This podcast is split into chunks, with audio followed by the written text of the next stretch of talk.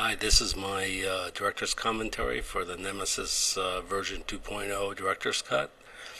And um, Nemesis, be- Nemesis began in 1986 as an idea I had about a female FBI agent named Alex Rain, who, uh, through the course of the story that we had uh, outlined, uh, she would discover sort of who she really is and uh, discover that there was a whole underlying conspiracy in, in, the U.S. government, and nothing was what it seemed, and her belief system was, was totally shattered by the end of the movie.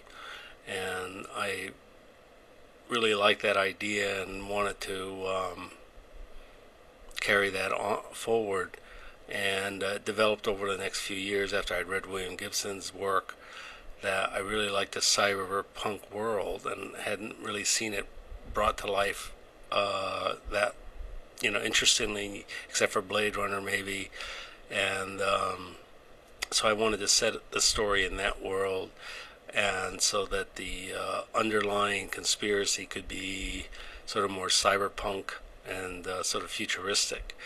But it has a very human aspect to the whole story and i wanted um, the audience to learn about the world and and about Alex as she learned about who she was and what she was and what the world was really, uh, you know, what was really going on in the world and how the world really operated that most people in that world just did, couldn't see. And um, so that developed, and then in uh, I, I, felt I was ready to make it in 1992, and I called uh, over to Ash Shah at Imperial Entertainment I had liked the movie that Ash had done. I liked what I heard about him and his sort of youthful energy and, and willingness to experiment and be kind of radical. And so, uh, and I knew that uh, Quentin Tarantino had worked there, and you know that's the kind of environment that they had at Imperial was very, you know, artistic in a sense, as artistic it could as it could be in a sort of an exploitation film factory. So um, I gave Ash a call and we talked a little bit, and um, I went in and met with them and uh, gave them the script, explained to them what I wanted to do. That Alex at that time was a 13 year old girl, and I had already cast that part with an actress named Megan Ward, who I just had worked with in Arcade. And uh, I felt that she was really just amazing and, and really could bring uh, this character to life in a very humanistic way that would allow the audience, even as they found out some terrible things about her and what she was, uh, they wouldn't. They would still be with her. They would have a lot of empathy for her situation, and I want, and she could play young so that it, the, the age of the character could stay 13, 14 years old, and um, a lot of the storyline at that time was built around the idea that why this futuristic world would want to use sort of you know teenagers as uh, combatants in this uh, war, cyber war that was going on behind the scenes, and you you know you find out a lot of interesting details about uh, the technology and, and the philosophy that ran the this futures world. Um, but anyway, by the end of that meeting, uh, they had read, they'd gone through everything, and actually, I think I, I left and left them with the script, and then I uh, came back. They called me and wanted to meet to discuss it further. I went over, and that's when they told me that they wanted to use, they wanted to change the ma- the hero to a male, uh, you know, in his 30s, and and that um, they would make the film and pretty much let me make it the way I wanted to, except I had to make agree to make that change in casting, and uh, it was a really hard decision but I like the fact they were going to pretty much leave you know 99% of the rest of the film alone, and uh, so you know I, I liked Ash a lot. I love his brothers uh, Sundip and Sunil. Uh, both are they're all three are film lovers and and very enthusiastic and and uh, down to earth. So I just felt safe there, and so I um, committed to them, and we made the deal to make the movie. And um, it didn't quite go as smooth as I hoped it would, but you know, those things never really do, I guess. Personalities come into it. There was a person there that was sort of who had wanted to direct their next big film, and uh, he had just directed a film called Angel Town with Olivier Gruner, and he wanted the next film. And then I just, you know, I, I think he resented me just coming in through the door and taking away that next big film that they were going to make.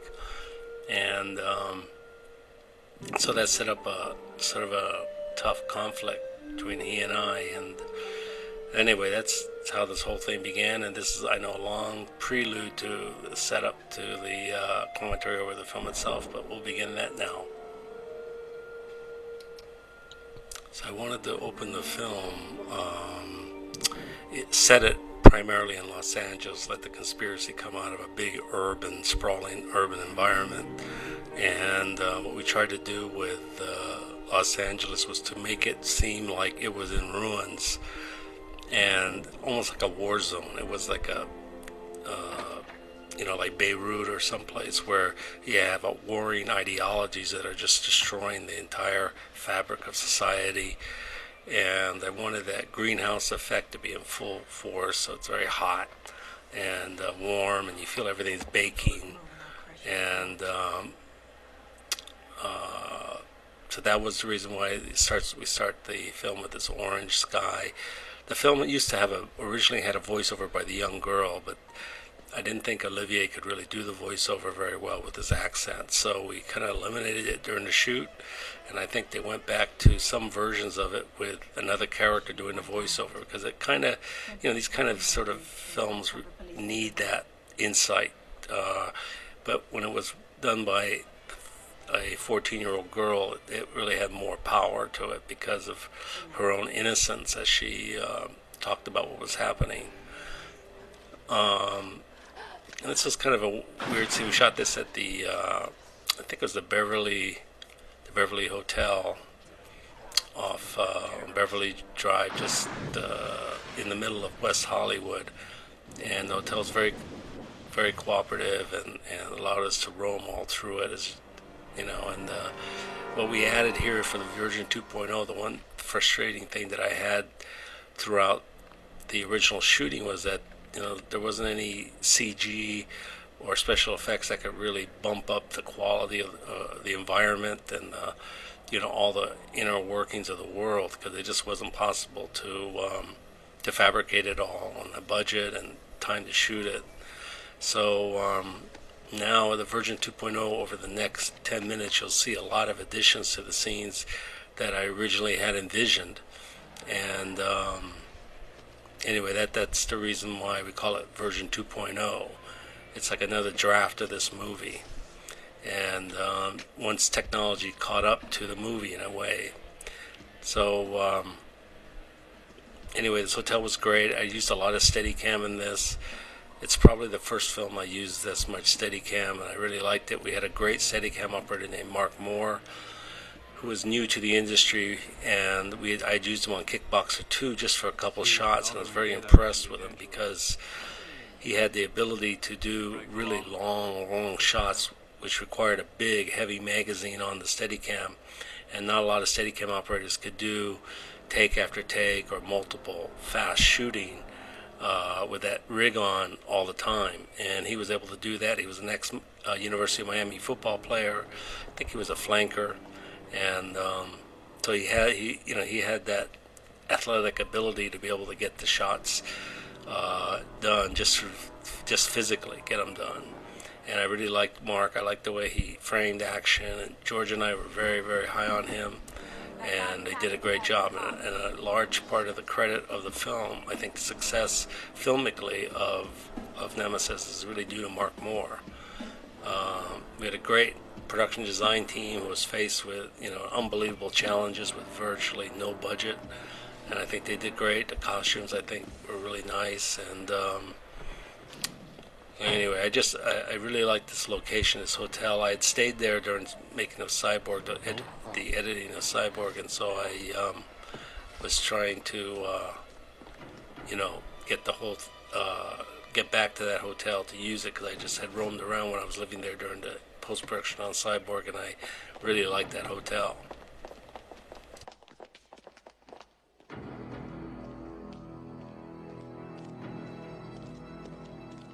Wasteland. The funny story is that there was, you can see this alley shot here but originally this was there was going to be a chase through the fish market in downtown Los Angeles, and at that time, you know, the uh, fish market in downtown LA wanted, I think they wanted like fifteen or twenty thousand dollars to shoot there, if they allowed it at all. And you know, so I, I really wanted it because I really liked the idea of the camera, the Steadicam, uh, doing this chase through a fish market, and um, with all the colors and obviously very exotic and different looking and.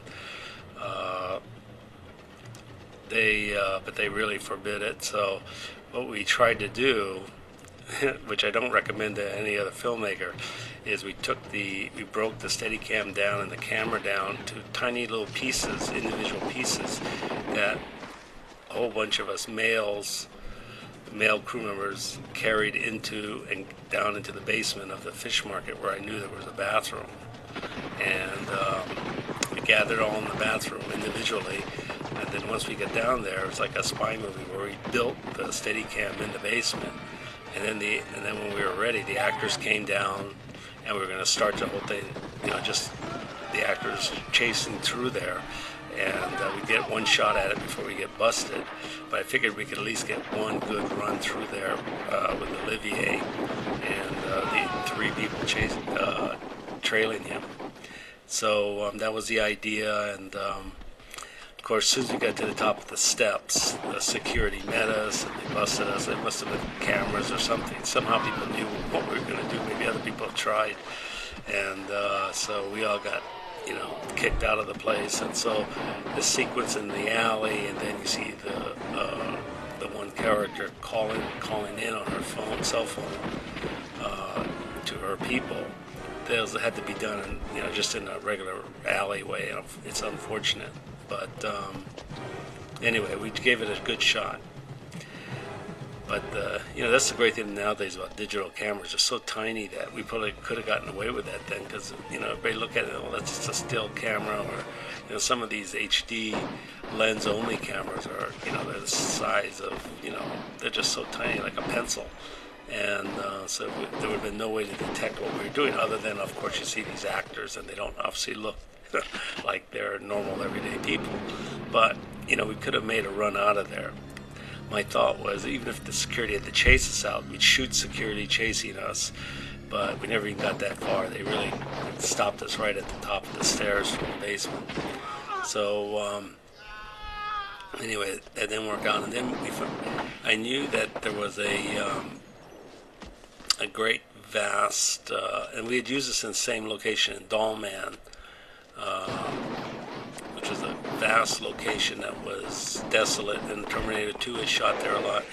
And the reason I like this location, obviously it looks great, but beyond that, there was really unrestricted use of pyrotechnics, and we didn't have to have all the normal safety concerns uh, that you have. I mean, we still were very safe, obviously, but we just, you know, there weren't the restrictions that you have when you're shooting this much pyrotechnics in an environment.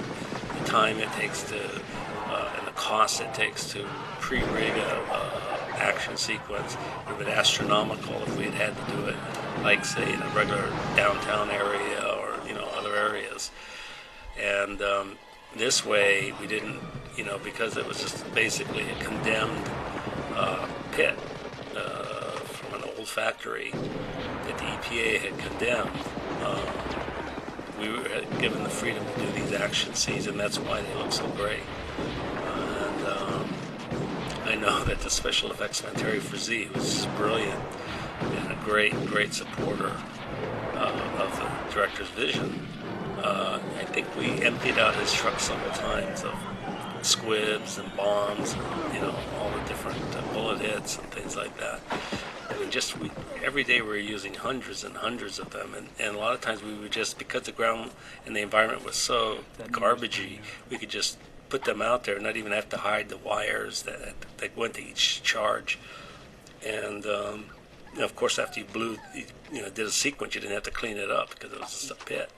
So it was great, and um, and then there was these tall fallen buildings, which created a little bit of a problem because we had to take a uh, like a lift cherry picker up to the top of them, barely made it to the lower edge of the building, and then everybody had to get off. And some of the, the actors, you know, some had some fear concerns or vertigo, and, and George has serious vertigo, so he could never really make it up to the top. And so that's when Mark Moore came in, and Mark was fearless, going over to the edge. I mean, everybody was safetied off, but it's still, you know, when you look over the edge of a building like that, uh, you know, it can it can affect your mind.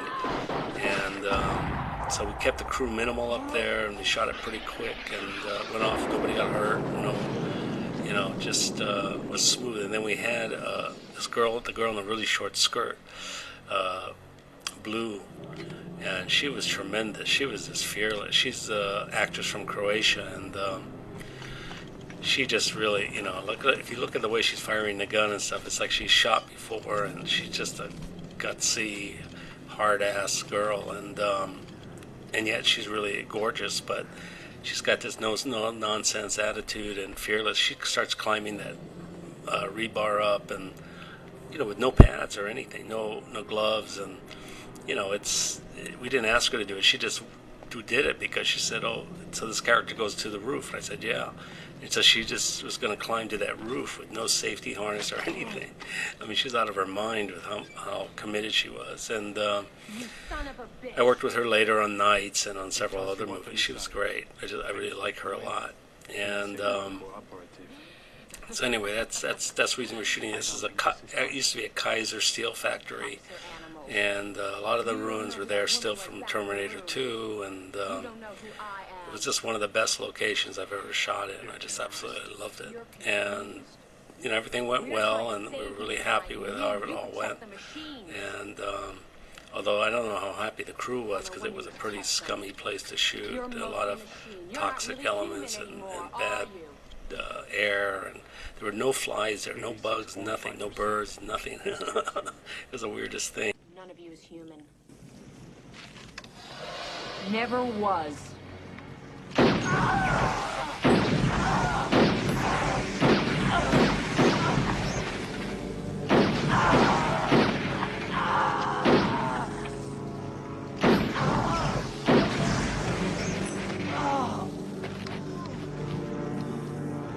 You have no idea what's going on here. What this is really all about. When I'm through with you, there's no way they'll be able to put you back together. I'm here to tell you you're finished.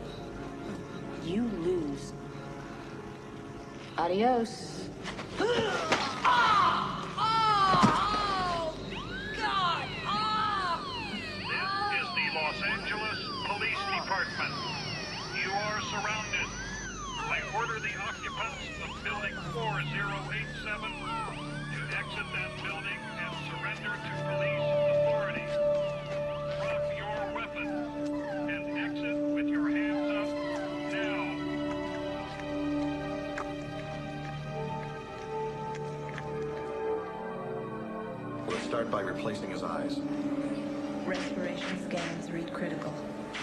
organs at 9.8.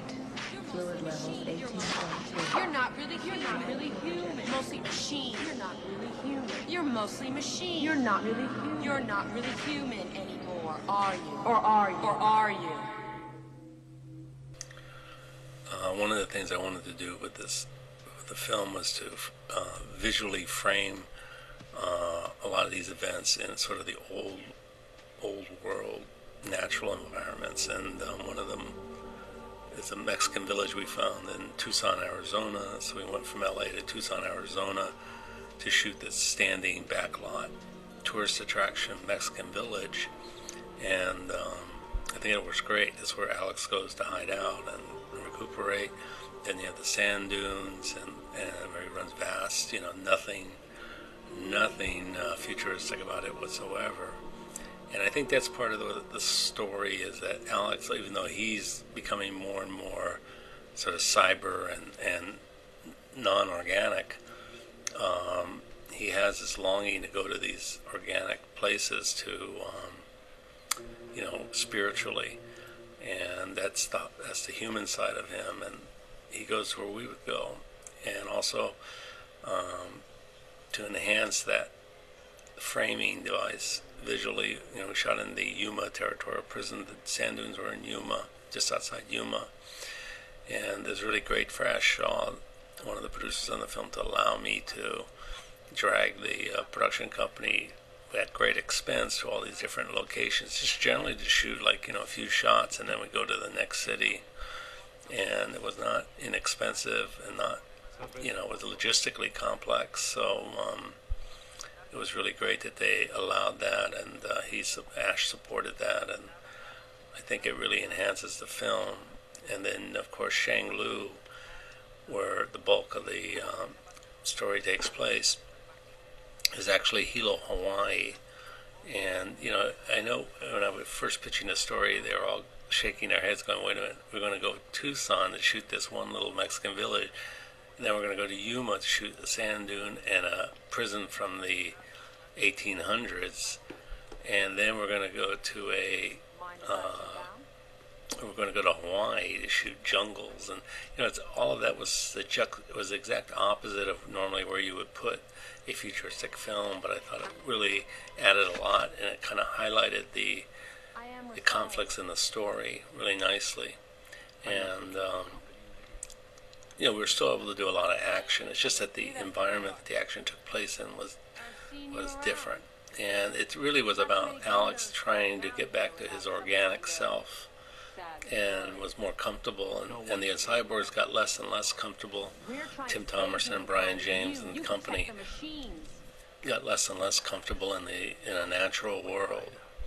Um, you know, their surveillance and everything was uh, hindered, and you know, the natural world in some cases fought back, and were allies inadvertently for Alex. Alex was sort of on his own turf in a way, a human turf. And that, anyway, that was my idea of it, and that's why we were in all these places.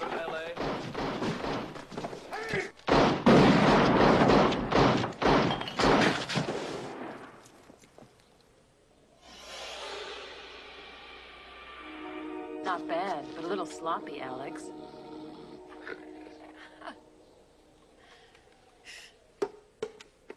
Looks like you're ready to go back to work.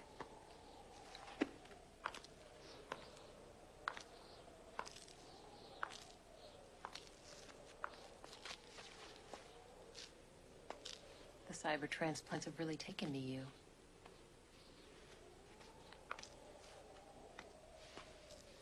Can't tell what's real and what's synthetic. You'll be all machine soon. Shut up, Pam. Pack up, Alex. Rehab's over. Farnsworth wants you back online. I quit, and you tell Farnsworth that. And if he doesn't like it, I know he will find me and let me know.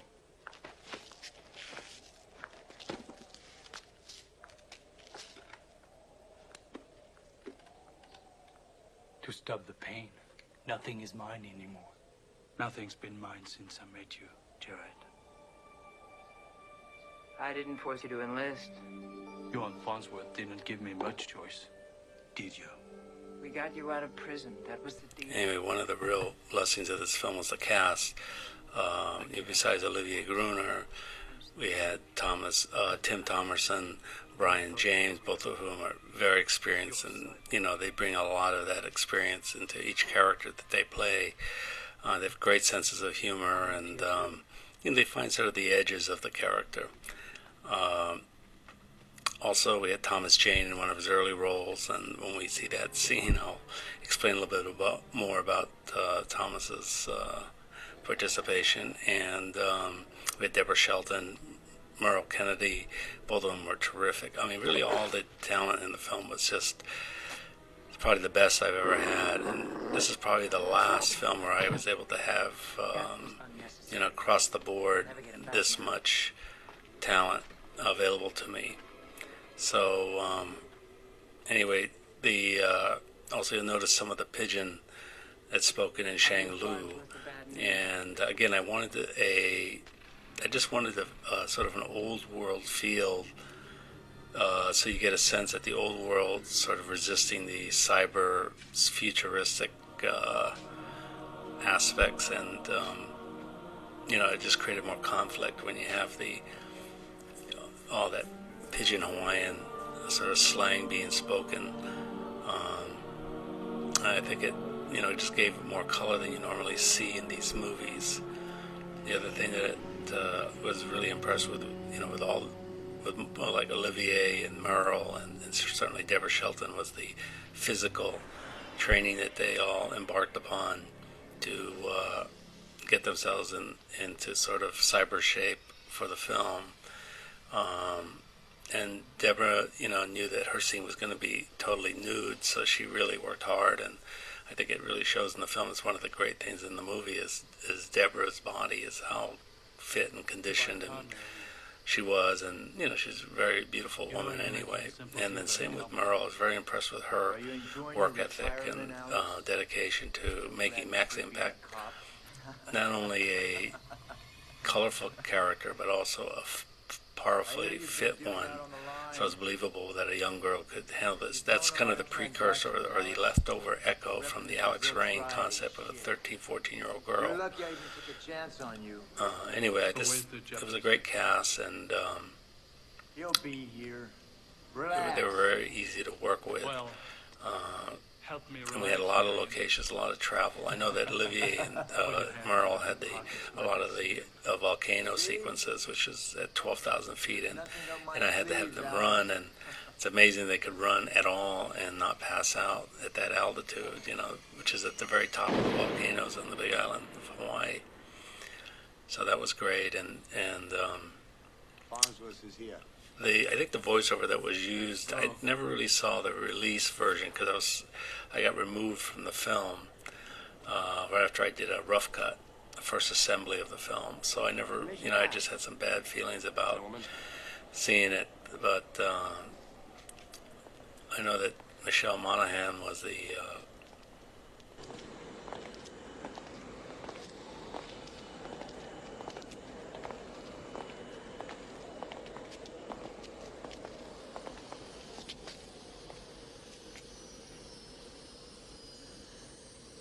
used to be one of my best ops. Get him out of there. You're too valuable to let go. I knew someday I might need you, so we allowed you to retire. How was it? Desperate, huh? You're only good at one thing, Alex. Hey! You see that now, I think. I hope you do because I need your skills again. And what makes you think I would help you? Because when they put you back together last week, they added a little something to your heart. A bomb. Enough to make it disappear.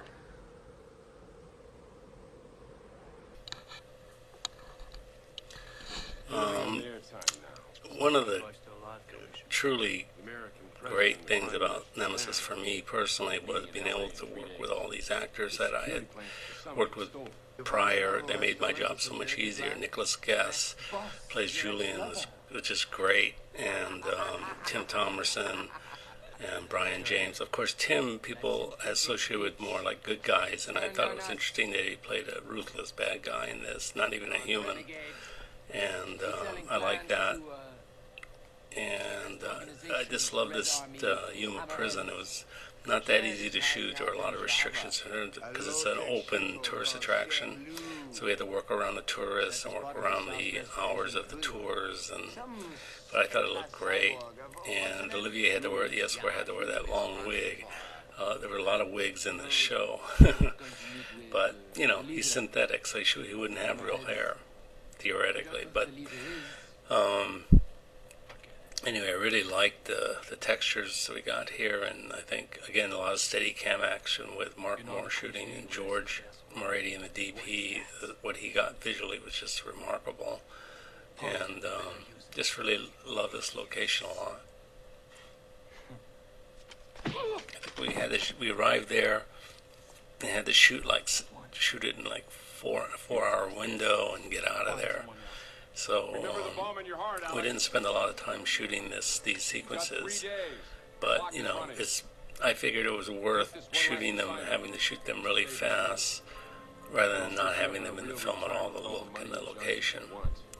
Anyway, I just thought it made it more exotic and uh, more interesting.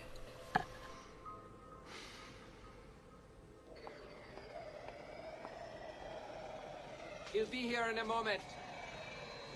I think he accepted the story. By the time he learns the truth, it'll be too late. You still believe he can manage this? He won't have to do much. If he can walk, that's enough. Besides, Jared won't let anyone else get near her. There's no guarantee he'll try to find Jared. He won't have a choice. I've sent Billy Moon to Shang Lu. Alex won't have to find Jared. Billy will make sure she finds him.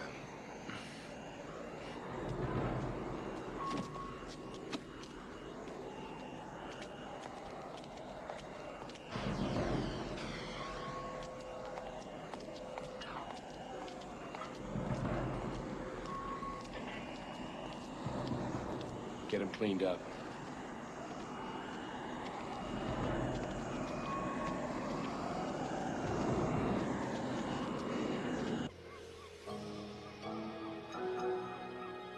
It's great. Hilo was a great place to shoot because people are so nice, and we, you know, I would just see somebody in the street and say, "Hey, I want to use that person as this character or this extra," and you know, they would they would all agree to do it right away. Especially there's an old lady who shot Sven uh, on the street when he tries to harass her uh, just to be mean. She turns around, pulls out that uh, that gun and I was worried because when she fired the blanks, you know, she was so old and so fragile that I was afraid that the, the recoil from the pistol would break her wrists. And um, she was fine. She said, "Oh yeah, I just got to shoot him. I'd be glad to." And she emptied a clip into Sven, and, and happily, and uh, she was great. So those are the kind of things bonuses that we got by being in Hilo, Hawaii. And like I said, we used to Teamsters for some henchmen as well because they were so, you know, they're big and they look ethnic and um, they're the nicest guys in the world. And um, Undercover. it's great. I just, you know, it was a complex shoot, but it was a pleasure also to be able to go to all these different areas and not have to cheat anything. I liked the sort of ethnic flavor that uh, Hilo gave us. Um, one interesting thing is that we basically a lot of the interior sets are all shot in LA, and only the mainly the exteriors are shot in in uh, Hawaii because I knew our time in Hawaii would be limited. I knew we had a lot of different locations to hit in the course of a shoot day, and so it was just easier to do all the you know in, interiors in uh, L.A. and Fontana. Um, the amazing thing, this is the, one of the most memorable sequences I think I'm known for is this scene with um, Deborah Shelton, Thomas Jane, and Olivier uh, in the hotel room where they have to. Um, first is Deborah, totally nude, um, working with uh, Thomas Jane, who saw that she was going to be totally nude, and he decided to go totally nude. So it was a really weird thing. And when we had to stage the fight, I think Bob Brown, who was basically it was the first thing he ever stunt coordinated, was a little nervous because you know nobody was wearing any clothes, and so I think it unnerved him a little bit. And um, during the fight between Deborah and Thomas, she accidentally hit him in the cheek and split open his cheek, and he started bleeding. And rather than go off to get treated, he wanted to use that, you know, use the blood. He's a very, very intense actor. And um, even then, you knew he was special and different because just the, his whole approach to his work and everything, like, it- it's pretty amazing. And of course, Deborah was stunning. She'd worked so hard in uh, leading up to the shoot to get herself in the top shape, and she knew what I had wanted and what I wanted Eric Sternlick, the trainer, to get her to. And she put she dieted and she did the whole thing. And you know, for someone that at her age to transform her entire body into that was remarkable and it added a lot of power and presence, I think, to her. So I, I just thought it was brilliant. I was very fortunate to have uh, Yuji Okumoto in the film because we couldn't afford to really get anywhere near his normal rate. And, um, you know, it's just really nice of him to agree to do the film for what we could afford to pay him. And, uh, you know, he, and he brought it. He gave us this all. He did not, you know, he did phone it in, even though we weren't paying him. And um, he added so much to the film that uh, always be thankful. And we ended up doing Brain Smasher after this with him, and Mean Guns, and uh, several others. So I really, really like uh, Yuji as a person. He is a great, uh, great artist, and I'm glad that a lot of the actors who, none of the actors really in the film could we afford to pay what they normally would get paid, but they all agreed to to do it for what we could, and none of them you know, uh, cut back on the prep time or their own prep for the film and the characters. They really, you know, like Merle Kennedy working out uh, on our own time, uh, where normally a production would pay an actor to uh, do production sanctioned training. But they all they all did it out of because they're artists first, I think, and that I was really fortunate they liked me and they liked the project. Easy enough to find out, no? Hey! What's the matter, you?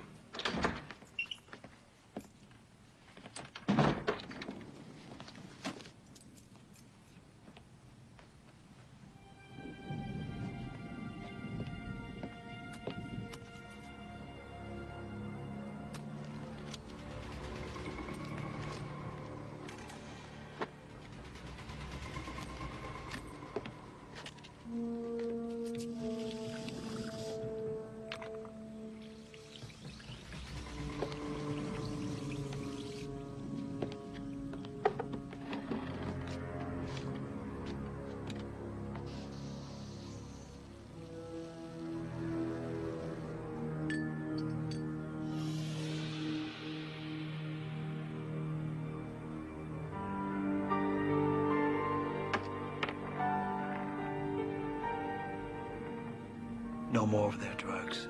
If Farnsworth is going to kill me tomorrow, I want to be clear. I hope Jared really hurts LAPD. I really do. She can sell her data to the dog boys for all I care.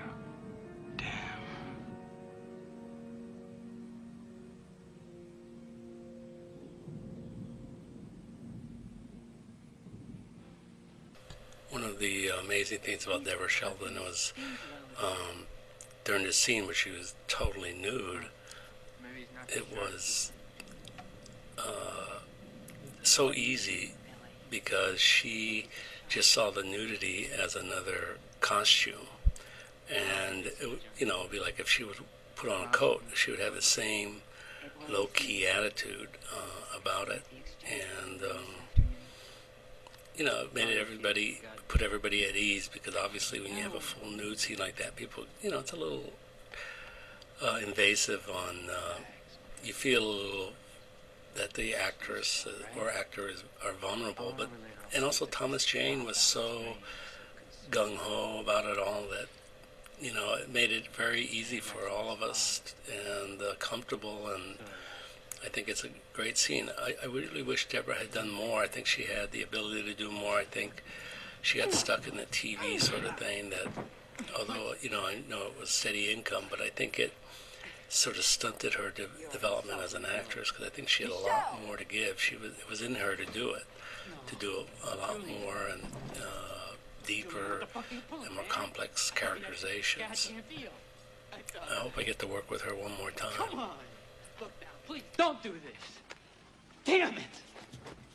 We had a goddamn motherfucking deal. I'm your fucking partner in this. I fucking set you up in Shang-Lu. I fucking helped your ass. Come on, we had a deal, you plasma sucking bitch. Wait. You helped a little too much, Billy. How does an out-of-town hustler like you get the inside scoop on undercover cops and terrorists? Answer me that, huh? How does it happen? I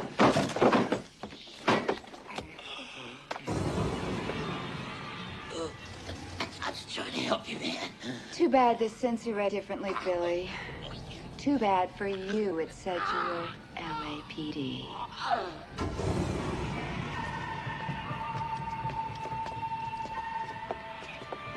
Angie-san, room 16.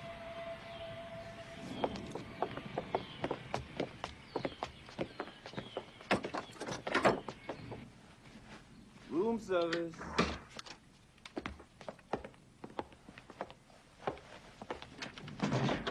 Hey, how's it, bruh? Well, one thing that was um, great in terms of you know the cast, obviously Cary uh, uh, Tagawa was tremendous. He lives in Hawaii, so he, he understood the pidgin, and um, the uh, henchmen with Cary here in the room are actually our Teamster drivers. Uh, were the nicest guys, and um, they really, you know, got into being uh, Cary's uh, henchmen, and uh, I think they look great. And it's just part of the resourcefulness you have to have when you do these low-budget films. Is you know, you, you kind of when you look at the crew, you always try to look at them and say, "Can I use this face? Can I use this type somewhere in the film?" Where you know we don't have to pay for them to be there. We only have to pay for them on the day that they do something outside their job classification. Yeah, that's right. And uh, these guys were great. And they were tremendous drivers and just all around production experts. They got us through, I don't know how many locations in Hilo we shot, but they moved us smoothly and very effectively. I didn't have any choice. Sad, yeah? At least I'm still alive. Won't make any difference you don't care, brother. Just make sure you stay away from me in case your bomb get accident.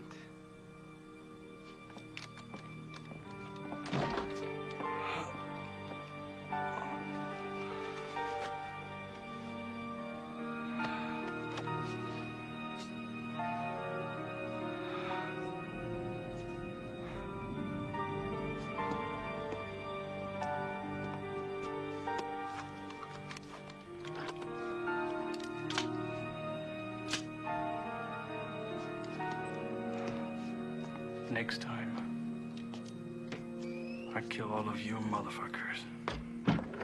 Lincoln, let's go get plate lunch. Mm.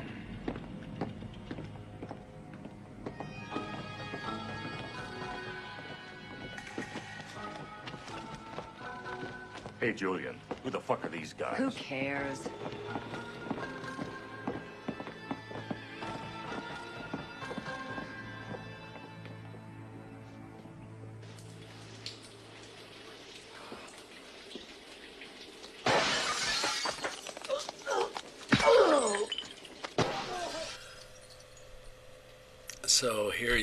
Series of shots that show you the inserts that were shot at the beginning of the shoot uh, before we knew exactly which locations it would be or who would be, you know, which hand would be something would be in or what the lighting would be like.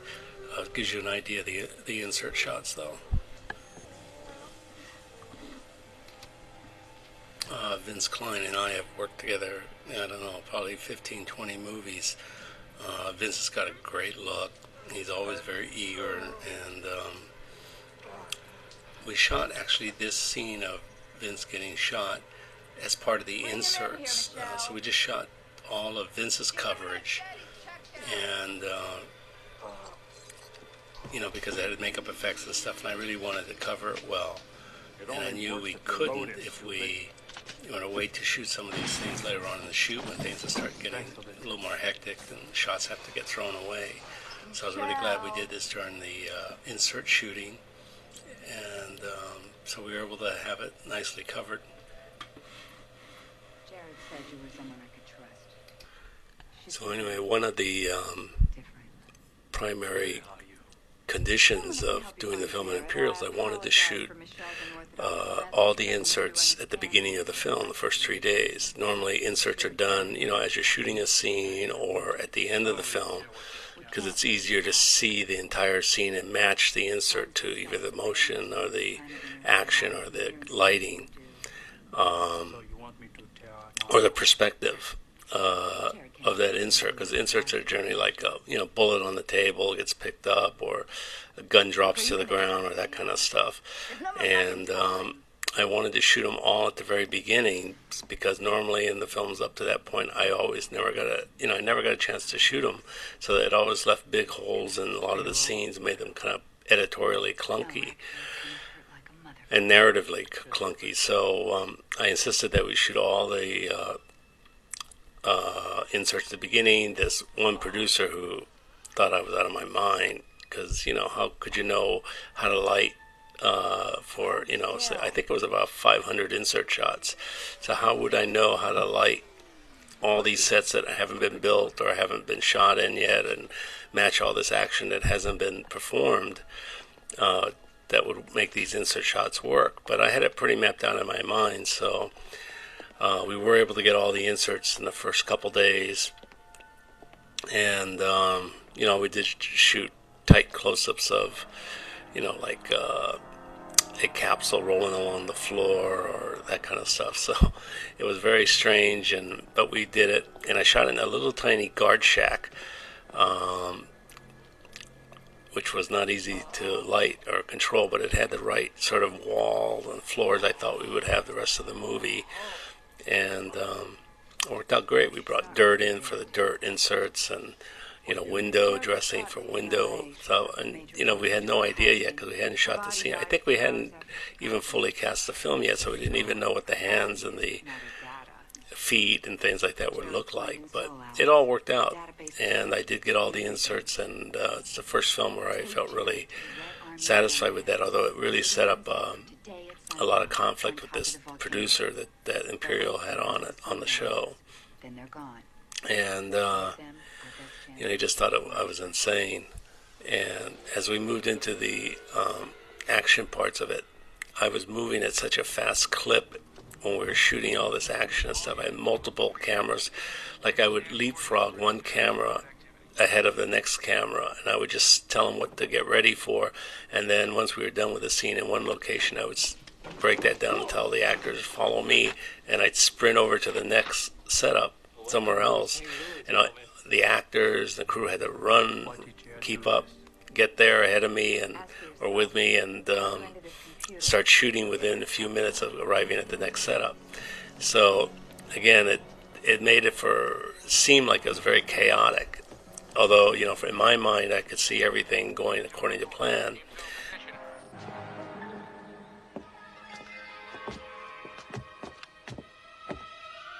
You know I've got an encoded explosive in my heart.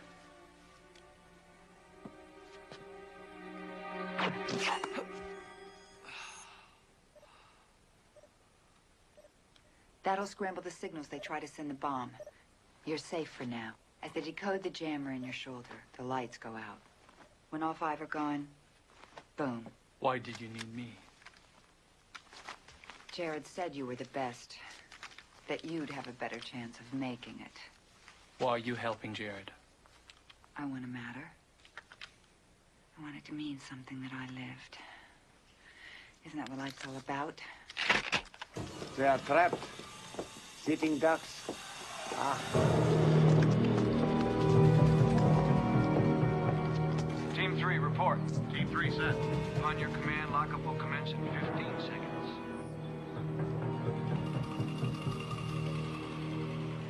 We can get out the back way, through the bathroom window.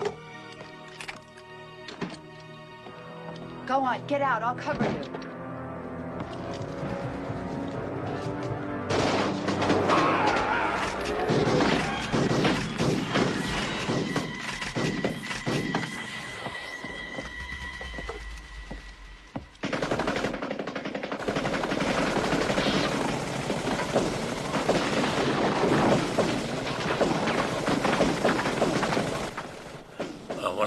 Famous sequences in my career, really, is the uh, shoot through the flo- floor gag that, that we came up with uh, film. And what the original genesis of that was because on a location scout, I noticed that one of the buildings there had a exterior wood staircase that was very sturdy, uh, you know, industrial staircase that was wood though, wood floors.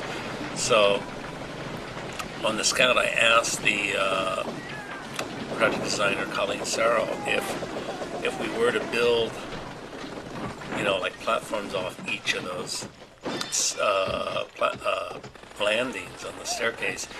Um, could she build? Would it be you know strong enough to build a set there? And she said, yeah, she thought it could. And then there was a um, construction guy with us, and he thought, yeah, that it was structurally pretty uh, sound, and if we could tie to the um, staircase, that it would be pretty solid and safe. And so, as I was driving back from the scout, I was thinking, well, what could we do with that? And then I come up with this idea of that I always had wanted to do, which is to shoot through the floors to escape. And um, so they built a two wall set off of the staircase. Each floor was a landing of the staircase. And it allowed us to shoot it fairly easily because of the, you know, we had a basically a, a sturdy camera platform. Uh, and um, we put a camera, uh, an Eyemo, 35 millimeter Eyemo, Bell and Howell Eyemo on uh, Olivier. So he, one aimed at uh, his face as he drops down through the floors, and um, and one aimed at uh, Bob Brown, the stunt uh, double's feet as he did the actual smashing through the floors and shooting.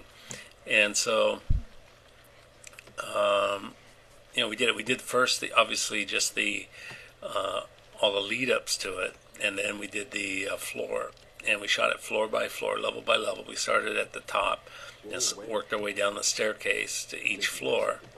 And uh, Terry Frazee did a great job in, in rigging the and scoring the uh, floor and ceilings to each level so it was fairly easy for uh, Bob to smash through.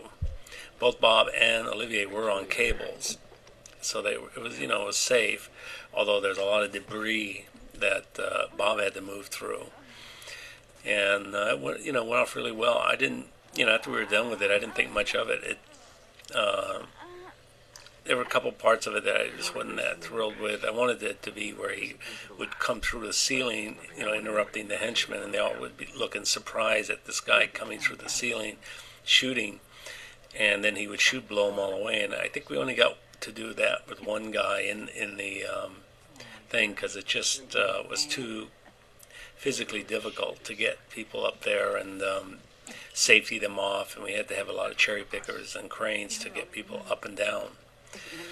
But um, definitely one of the most memorable sequences, and it was only possible because we were shooting at Fontana, so it made it cost effective.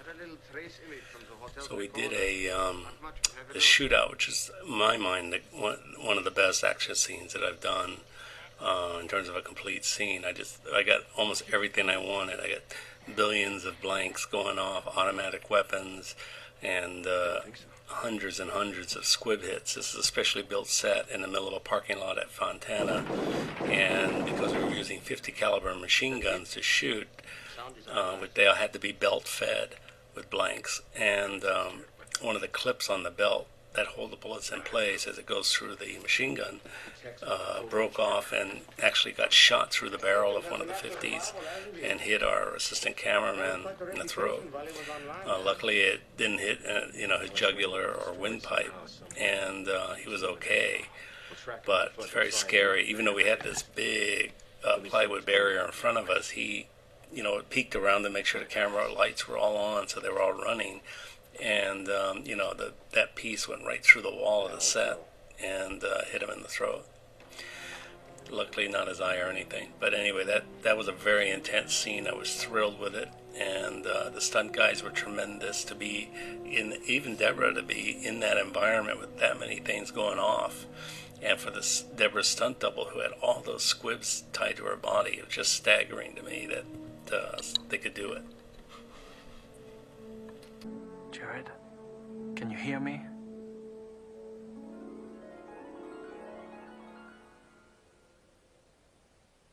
Welcome to Shanglu. Is Julian with you? No. Why did you turn against LAPD? You believed in Not against LAPD. Against Commissioner Farnsworth.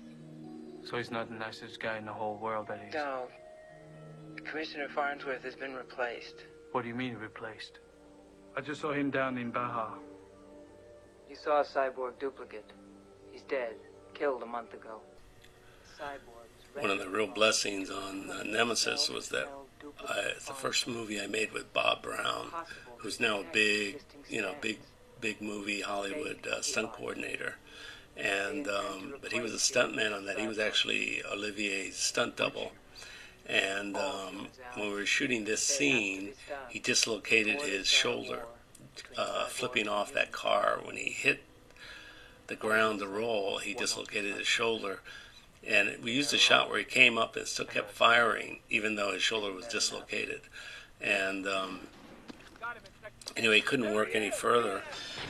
But and the stunt coordinator Ronnie Rondell came up to me and says, "Well, what do you want to do?" And you know, and uh, at first I didn't understand what he meant, and I guess you know, normally when a stuntman's injured like that, they just get replaced. And I liked Robbie a lot. I liked his idea. I liked his skill sets. You know, he had uh, he was a high diver and and uh, a high jumper, and, and he just had a lot of great ideas about how to achieve uh, the action that I was envisioning. And um, so I kept him on. I actually hired a stunt double for Bob, and um, you know, again, production thought I was crazy. Even the stunt coordinator, though, he thought it was very nice that we kept Bob on salary, even though he couldn't do anything.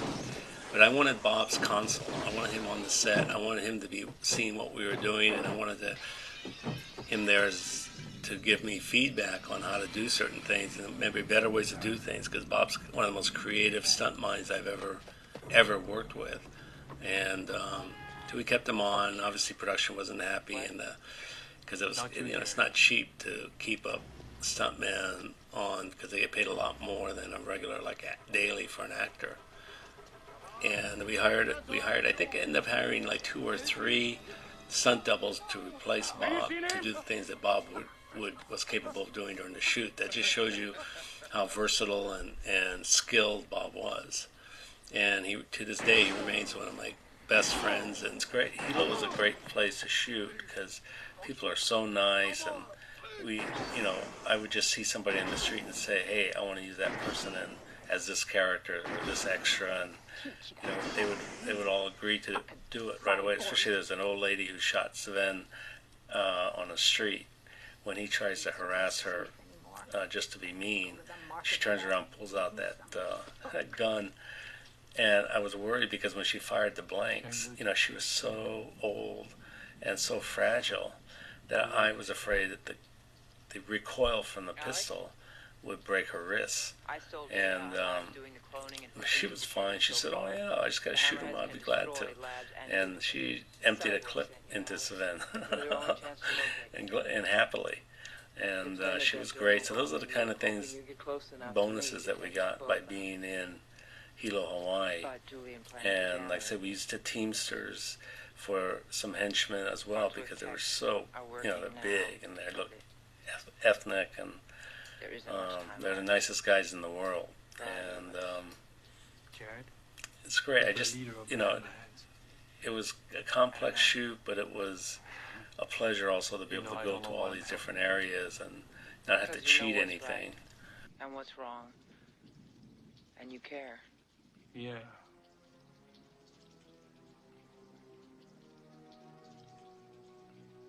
For what it's worth, Alex. I loved you. Well, Usually at the beginning of uh, a film I'm going to shoot, it, I'll have a pretty good idea of the color palette that I want to use. It's based on the scouting and, and just how I see the film. And um, my instructions to both the art department and to costumes, even props and uh, makeup, and because we dyed a lot of people's hair to match this palette that I was I wanted to use, and I wanted to stay in earth tones. Sort of the anti-futuristic uh, concept uh, carried all the way through to the colors of it, everything that we see. I wanted everything to feel very or, uh, organic and real and uh, warm, um, not uh, like uh, you know you would expect a cyborg movie to have colder, you know, blue steel and that kind of stuff. But it was, I really wanted everything to have a, a warm earth tone. Uh, again, it, it fits in with Alex's need to try to keep some part of his humanity or or what's organic uh, alive and not become totally like uh, Tim Thomerson and the other cyborgs, totally cybergenic. So um, anyway, I think that the color scheme by the costumers and the art department were great. Uh, it, it achieved even better than I'd hoped. I don't know if people notice it really, but I notice it, and I guess that's the most important thing.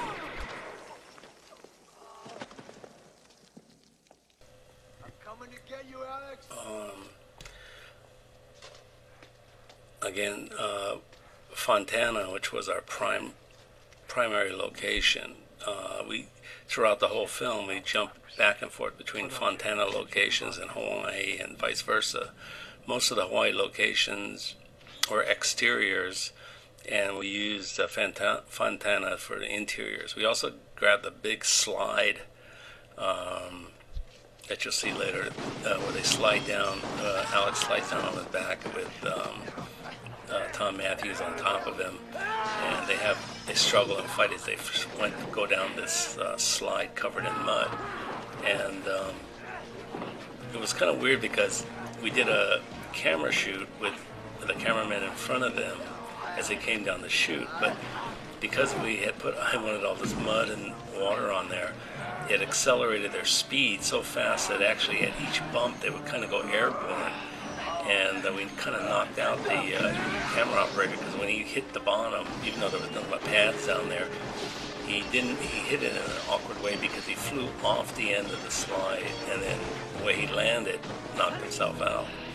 So it was a it was a tricky shoot. You know, it's kind of a weird you know thing to come up with, but I don't know why. I, I just had seen these slides around uh, uh, Southern California, and I went, why don't we rent one and make that part of the gag? Is you know, and dirty it up and make it look industrial, like it bel should belong there. And I think it's a pretty cool fight.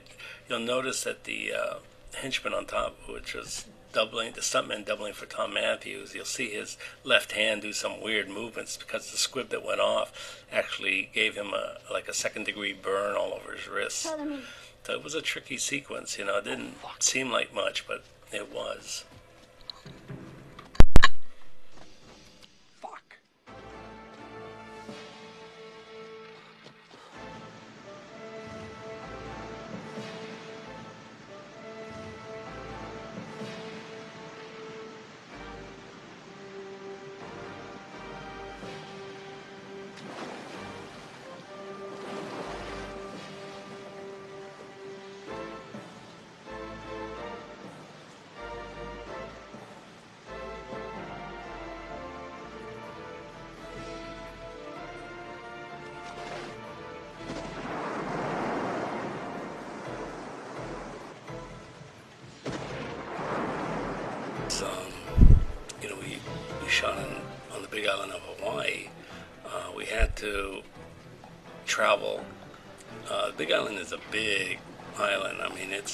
Small island, so it can literally take, you know, like an hour or more to get to certain locations. And so uh, the production wasn't very happy with me, but I selected all these spots for little pieces of scenes, uh, like this talk between um, uh, Max Impact and Alex.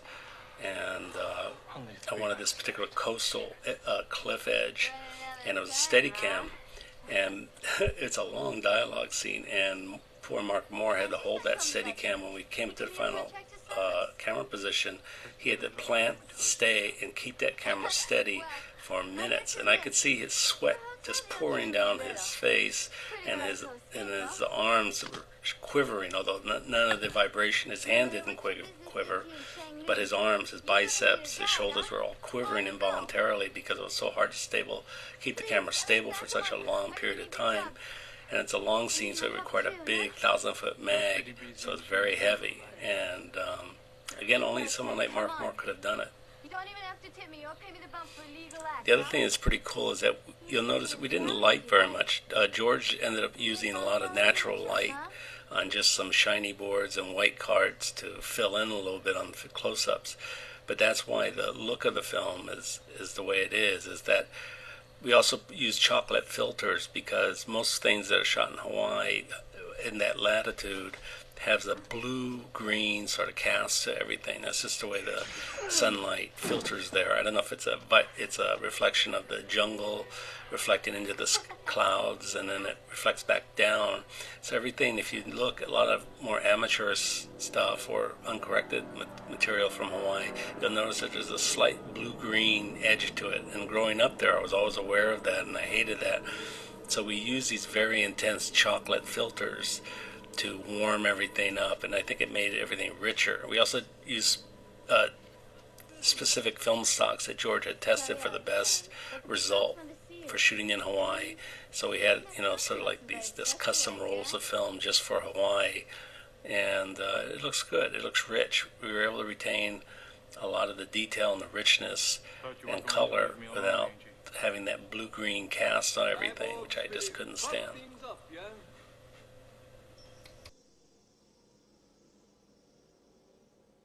Especially when they turn renegade and no tell nobody. So you know about Farnsworth. It's the information age, brother. Relax, Alex.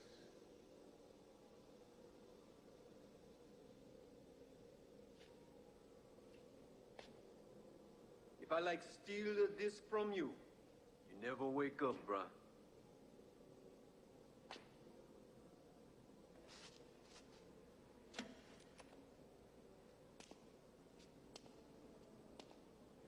I want you to help me. Uh, this was uh, the interior of a abandoned uh, power plant outside Hilo, and um, it's one of the few sort of interiors that we, especially industrial interiors that we used in we shot in Hawaii instead of uh, in Fontana. I just thought it was just great. You know, the one thing is, is that when things are abandoned and go to decay in a tropical climate, it's different than things that obviously decay like in Fontana. Um, it just decays into beautiful textures and colors and rust and corrosion and I really liked it a lot. And um, we did light this. This is one of the lit scenes. And uh, I think George did a great job. I believe we changed stocks uh, film stocks when we shot interiors in Hawaii. Um, I think we went to Kodak for the interiors. We we're using Fuji maybe for the exteriors or maybe the reverse of that. I know we wanted to use AGFA, but I don't think AGFA was uh, commonly available any longer. But um, anyway, I, I think George did a beautiful job, like he always does, and he's really underrated in the beauty that he, his eye captures. And um, I'm certainly very grateful to him. He's one of my best collaborators.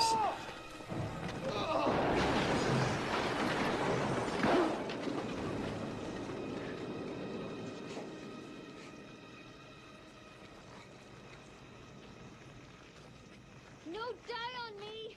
Uh, come on, cowboy. Anderson needs help. I thought you wanted me dead. Later. Right now, I need you to make others dead.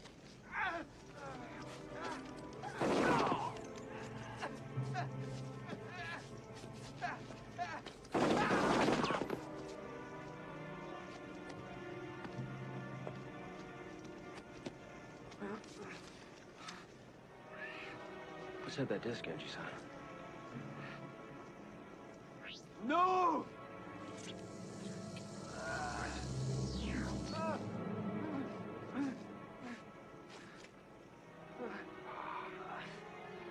You're the last of the Angie-san. No more hammerhead bosses. I want you to die knowing you've lost. It's over for our humans. One of the great things about this Fontana There is no one location was um, right they were doing a lot of demolition of it. So besides all the rubble and you know things that we could use to give the film great visual texture, we also were able to take advantage of um, their demolition of the site. And one of them was this giant tower, which is I think three or four stories tall, Yeah, dog. all you know uh, iron, and um, I saw them cutting it, and they were seemed like they were getting pretty close to the end of cutting it, so it would drop. And so I went to Terry for the special effects, and I, and with uh, Ronnie Rondell, the stunt coordinator, we discussed how we could get that falling tower simulated like it got hit with bullets, and then cause the tower to f- almost crush our heroes. And uh, you know, so both Ronnie and Terry agreed that it could be done safely, and um, so Terry and Ronnie went over and talked to the people that were doing the demolition, and they agreed to let us. They would give us a call just before they were going to put the burn, you know, weld, cut the last piece of metal to drop it, and um, Terry would put gasoline bombs around the base of it to look like it was a, you know, explosive bullets hitting that caused the tower to collapse. And um, we didn't use obviously the actors to sprint out from under it. And uh, you know, we so they called us on the radio. We went over. Terry put his bombs in place. Got hot. Um, Ronnie put his people in place, his stunt people in place safely because he had calculated where the tower would hit the, you know, the edge of the tower, the final piece of it. So that would, from that point on, it was safe, and he? made him put a marker there for the stunt guys to see that. And my fear was they would run and trip, obviously, and then they'd be caught underneath this damn thing. So, but it went off without a hitch, and um, If you want to kill me, just do it. one, I remember my uh, You need me, Max. longtime producer Tom Karnowski's when he saw the tower starting to come down, he just went hysterical and just started screaming for all the cameras on, turn on the cameras, turn on the cameras. They were all on, but it was, you know, it was pretty tense, and you get you know adrenaline rolling, and and um, I remember him being under particular stress of doing that scene because of the risks involved. But it was great. The only negative, I guess, was that. The go. fire bombs that we had set off uh, ignited something that was whatever was in that tower to begin with, and so the fire burned and burned and burned. I think for weeks, and um, I know that the local fire company and the uh, EPA were not happy about that, but you know we didn't know what was inside and you know, we knew it wasn't going to be explosive. It wasn't anything that had fumes or anything. It was just a, it was the chemicals that was lining the inside of the, the residue lining the inside the tower caught fire, and they couldn't put it out. So, um, anyway, so that was one of the great things about uh, this Fontana location. And then, of course, this I kept mixing Fontana with Hawaii. Because just before this, we see in Hawaii. Uh, Olivier's character Alex and uh, character uh, running away from Tim Thomerson. And uh, one of the places in Ho'ohilo that we found that we could do this was where there's, they had these abandoned Quonset huts. And um, so we put, Terry loaded up place up with bombs and all these explosions would start going off and our you know heroes leaped down from the uh, Quonset huts to the ground and kept running. Behind them, you know, all hell's breaking loose. And again, this is one of those situations because it was a condemned area. We could set off these kind of explosions and you know the debris and the mess we caused. We, really just had to walk away because it was all being cleared out anyway. So that was great. And then the next uh, part of it, part of the scene was in this. Um, bamboo forest. Now the bamboo was sort of protected, but I thought it'd be great to see all these bamboo trees blown apart by the bullet hits. So we made a deal with this. I think it was with the county of Hawaii too. We would be allowed to uh, drop certain amount of trees, and um, we had to mark them. And Terry, you know, squibbed those trees. So during the chase through that little jungle in the bamboo forest, you see all these bullet hits on the bamboo trees, knocking them down. And um, the last part of that, that chase really was the where they used the uh, slide for life across a ravine to an old um, like plantation house, and uh, so that was really nice and safe. And uh, you know, it's it. There was just a lot. That whole chase sequence was very involved, and not to mention the fact that we had to travel to locations, you know, different locations all around the Big Island of Hawaii. and uh, we even went to um, where those big wind wind machines that you see blowing. We went, they were shot down at South Point, which is the southernmost uh, point of the United States. And um, I just thought it was great. I love those wind machines, and so anyway, I just was trying to take advantage of everything I could, including the volcanoes, um, to give the setting a much more interesting and different look. You know, it's not the look you find in um, you know most futuristic movies, which are either desert or they're um, you know urban, uh, downtown alleys and things like that. So I was really you know trying to go to the most interesting areas, which stage the most interesting action we could within within our schedule and means. Uh, but that went off without a hitch, and uh, it's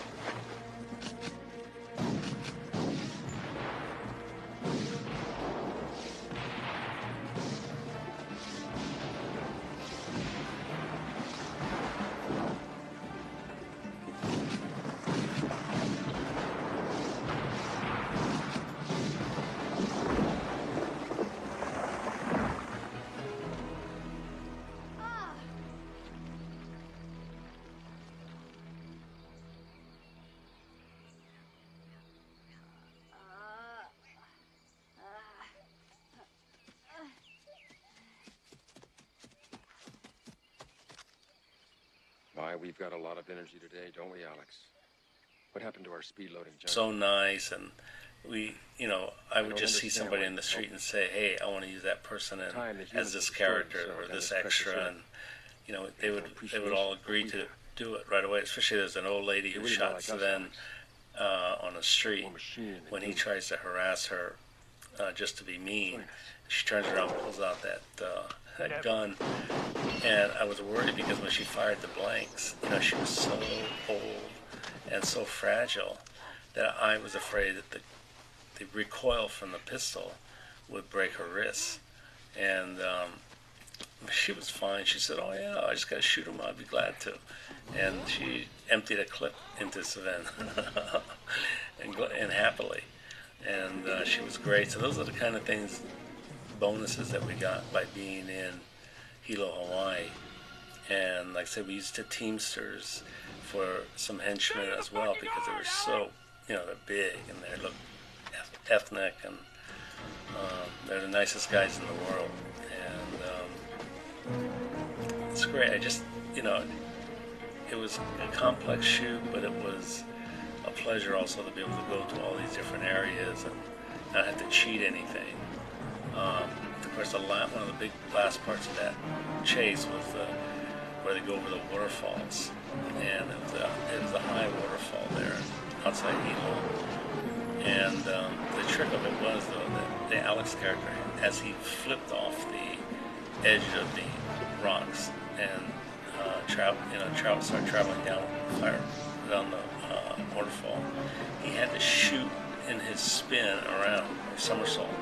He had to shoot uh, Farnsworth, Tim Thomerson, and so you know, luckily Bob Brown at this point his shoulder had healed and he could do this, and he was he's a high diver. He you know he's one of those people that dive like in shows, dived in shows, or you know like Acapulco, high high dives, and they had to be. So he was comfortable with going airborne, shooting the gun, and then completing his flip around, and then diving down at the base of, and falling into the water at the base of this waterfall. It's Kind of scary, you know, because you don't know the rocks are slippery near the edge, and but it worked out, and, and Bob was very confident, and um, I don't remember who her uh, doubled uh, Merle's character Max Impact for that, but they were just all superb, and you know nobody ever complained or anything, and um, you know, it was a pretty smooth shoot. The only person that complained was really the, that one producer I had the issues with, but luckily Ash Shah supported me all the way, and um, you know, and so it worked out.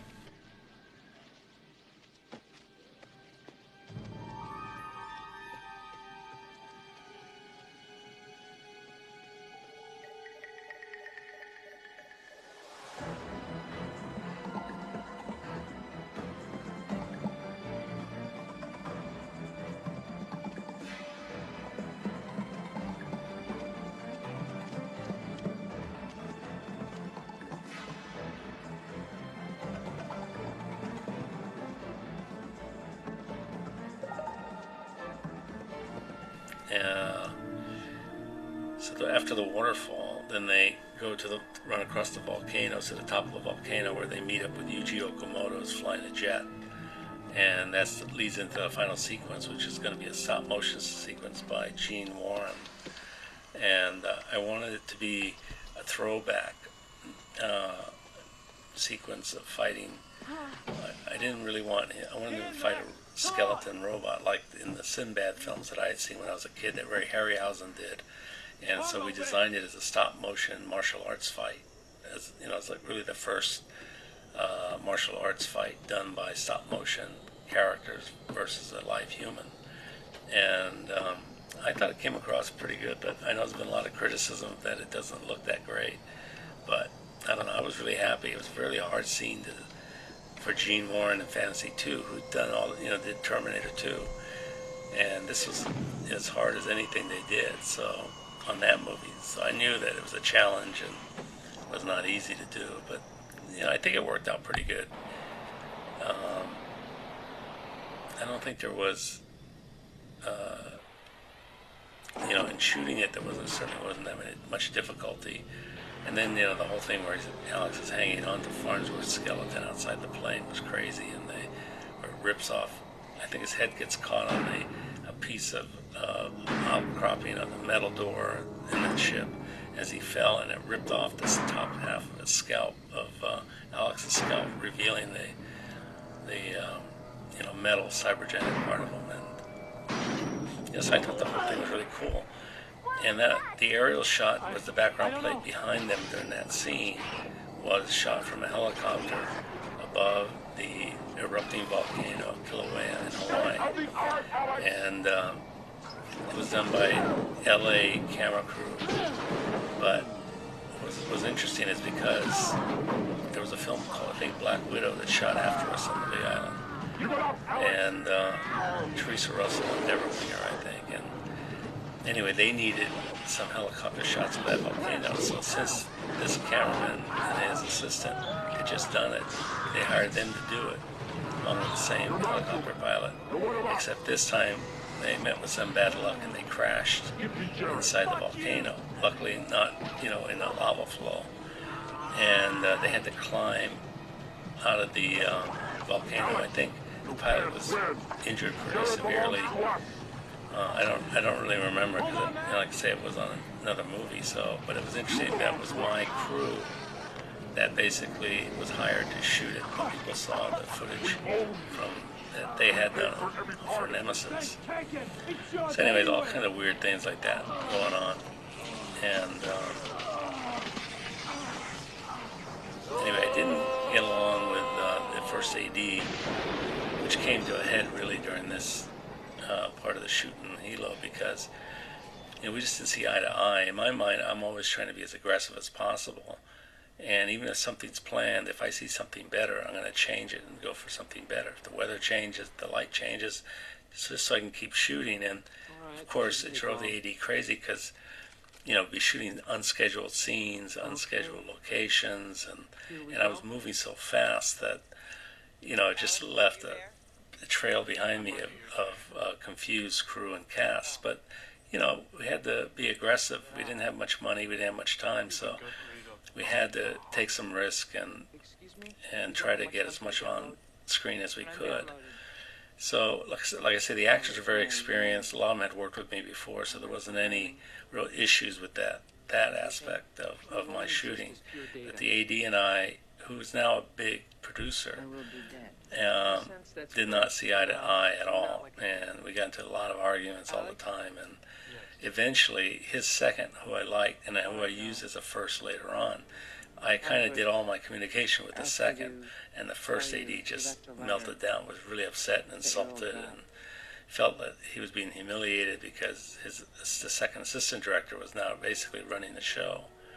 But hey, you know, my job was to keep things going, and if he wouldn't do it and was objecting and slowing me down, then I had to go past him and get the next person in line, have him step up so we can keep going. And um, anyway, that was that was some of the politics of of shooting, Give me that. you know, in the union situations. Um,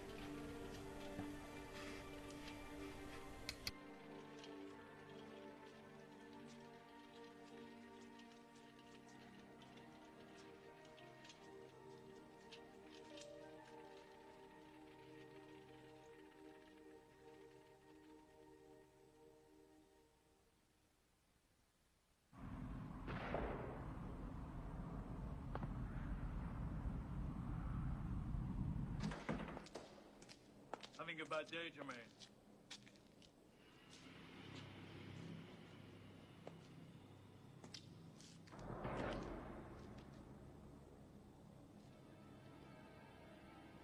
It's not over, Alex.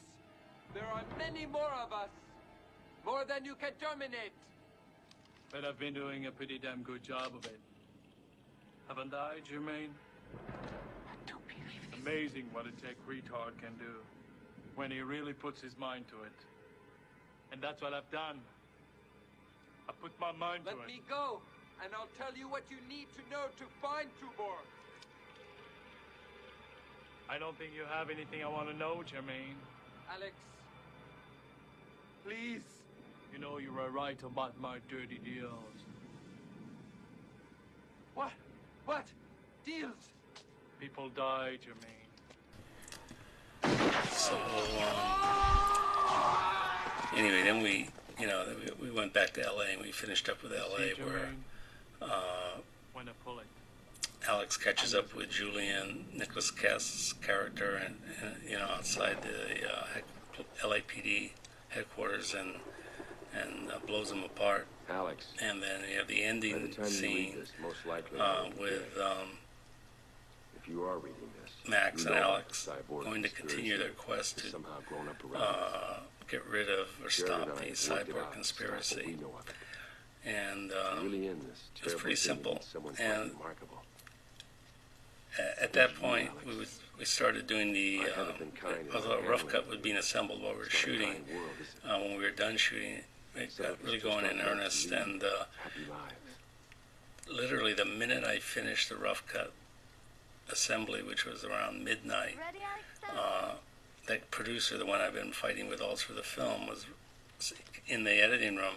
So I, primarily because he knew that we were going to finish the assembly. The minute we finished the assembly, he said, "Well, that's your director's cut. Thank you very much. You can go now." I'm ready now, Max. And he dismissed me and took away the film. And then, anyway, so that was a drag. And the um, the editors were really nice. Uh, Mark Conte and uh, David.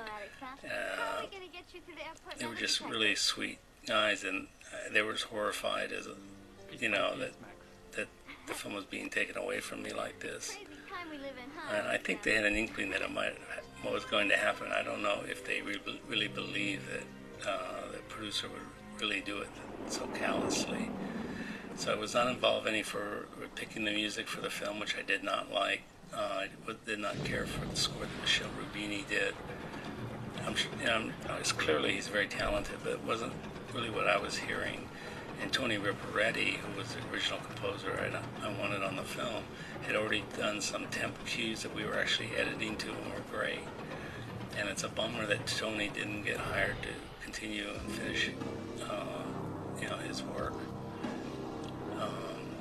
Anyways, it was that was a it was a tough moment and a very bitter moment for me to be removed. And then anyway, he so he had the producer took over the film and edited it. You know, he got back at me. So, and then the worst thing was we shot in two three five widescreen, and he made sure that all of the mastered versions of the film were either one eight or, or or either 133, which is the you know sort of the square, uh, old style television look, or he uh, made it just uh, 185 as the widest one, and never, never uh, creating a master with a 235 widescreen look.